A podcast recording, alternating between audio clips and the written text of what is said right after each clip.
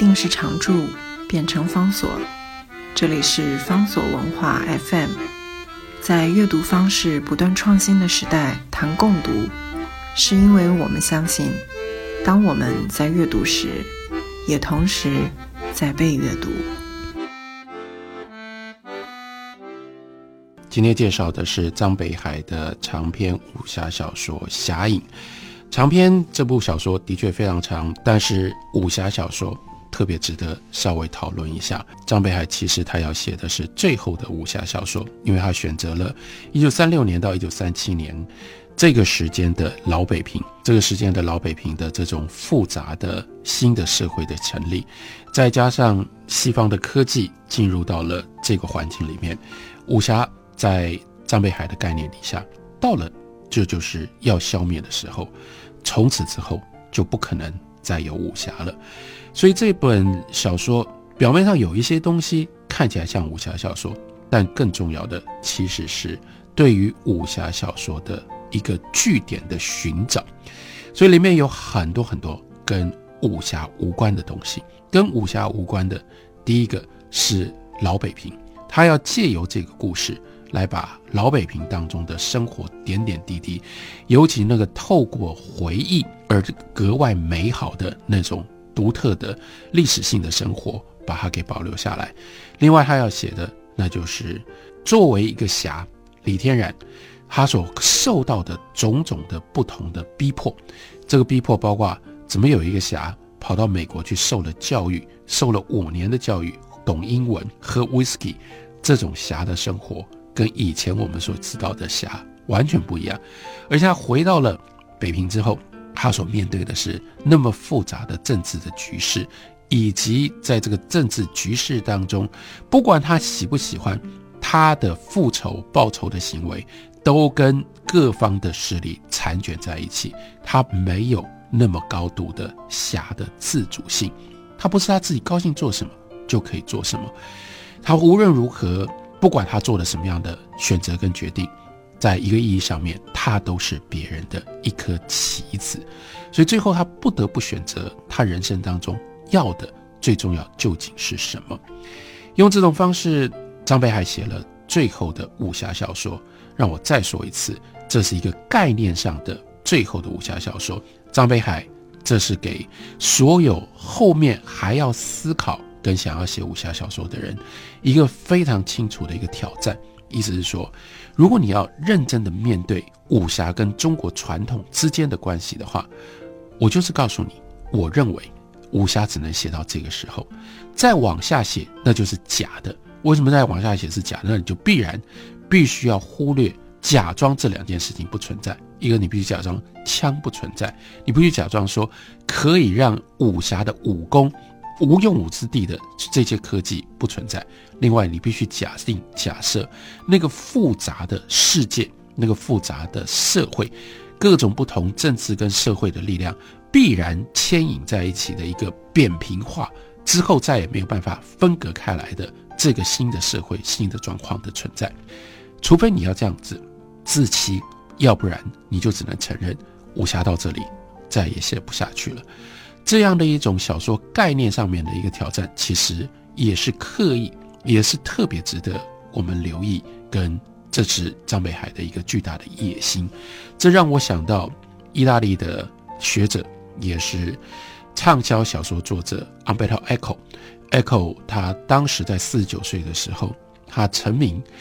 声名大噪。他写的一部了不起的小说作品，叫做《玫瑰的名字》。《玫瑰的名字》是一部推理小说，但是在它的概念的背后，Echo 也有一个非常清楚的一个野心，他要写的是对应对照张北海要写最后的武侠小说，Echo 要写的是最早的推理小说，或者是他要写最早的名探。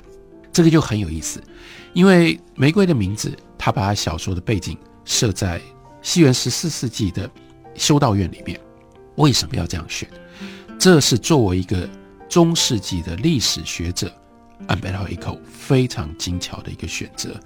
什么叫做最早的名探？他的意思不只是说我要写一个名侦探，而这个名侦探他活着的这个时间点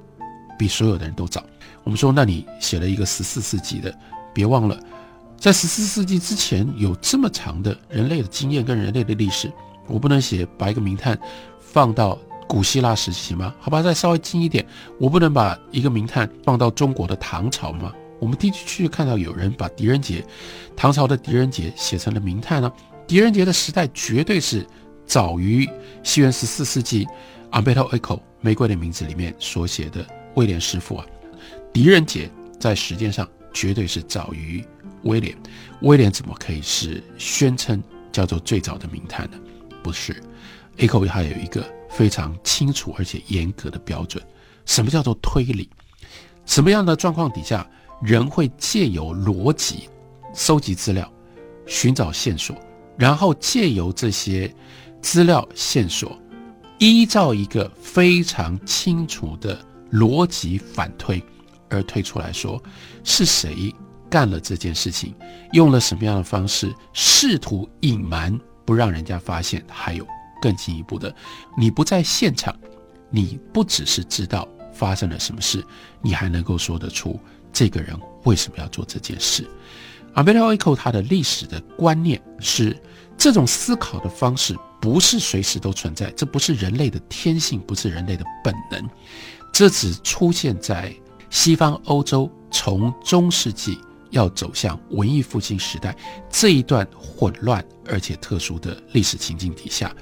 所以他特别他所写的小说里面，这个威廉师傅这个名探，他跟发明。形成了推理法、归纳法的大思想家培根是好朋友。换句话说，这是科学思想、科学方法的启蒙。刚开头的时候，这个时候开始在想，我们用什么方法，我们可以确定定律？这个世界的各种不同的现象，我们可以借由思考，可以借由推理，可以寻找出确定的一些规律跟规范。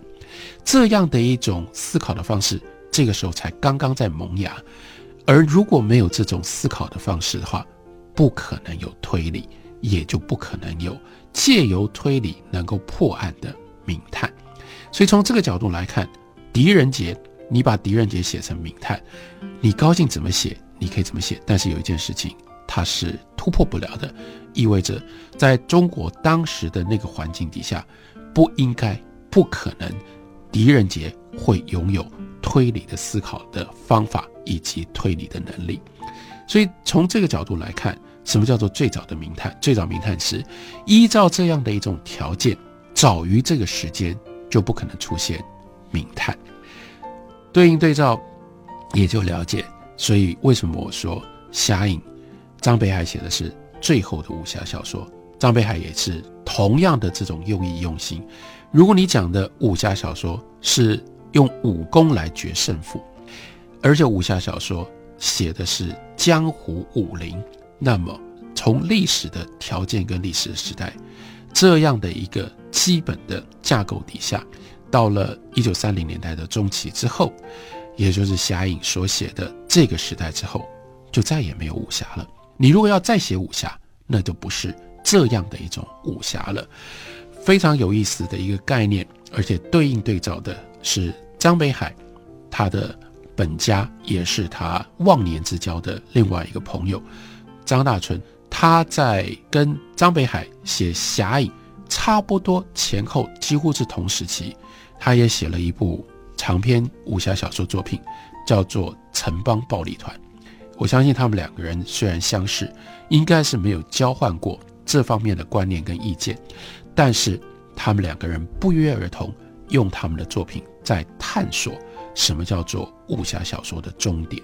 张大春所写的《城邦暴力团》，他在时间的选择上面比张北海要来得更晚。到了台湾，到了这个七零年代，他把武侠的终结写在七零年代的台湾。这里面就是牵涉到，并不是说张北海所给的答案。或张北海所提出来的这个观念，一定比张比张大春好，或者是不好，而是说，其实这样的这两个人，他们都对于近代武侠小说的传统有着非常非常熟悉的认识，所以他们无可避免也就会在心里面作为一个创作者，必须去思考这个问题：武侠小说有它的未来吗？他们两个人提出来都是武侠小说，它有它的终点，而他们对于这个武侠小说的终点，各自提出他们用小说的方式来给我们的答案。如果这是一个最后的武侠小说，很有意思的是，这部小说里面，李天然跟他的二师叔，他们真正的武功用在哪里？不是用在，只用在对付日本人。还有另外一个很有意思的是，他们绝大部分施展武功的时候是穿街走巷。武功给他们最大的一个好处，他们动不动就上到屋顶上去，他们不用走一般的路，所以他们也随时可以进到。别人进不去的地方，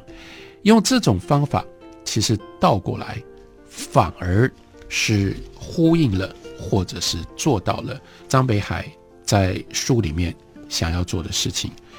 那就是让他们看到更多、更细节的老北平。所以，王德威他在《梦回北京》的文章里面就是这样说：“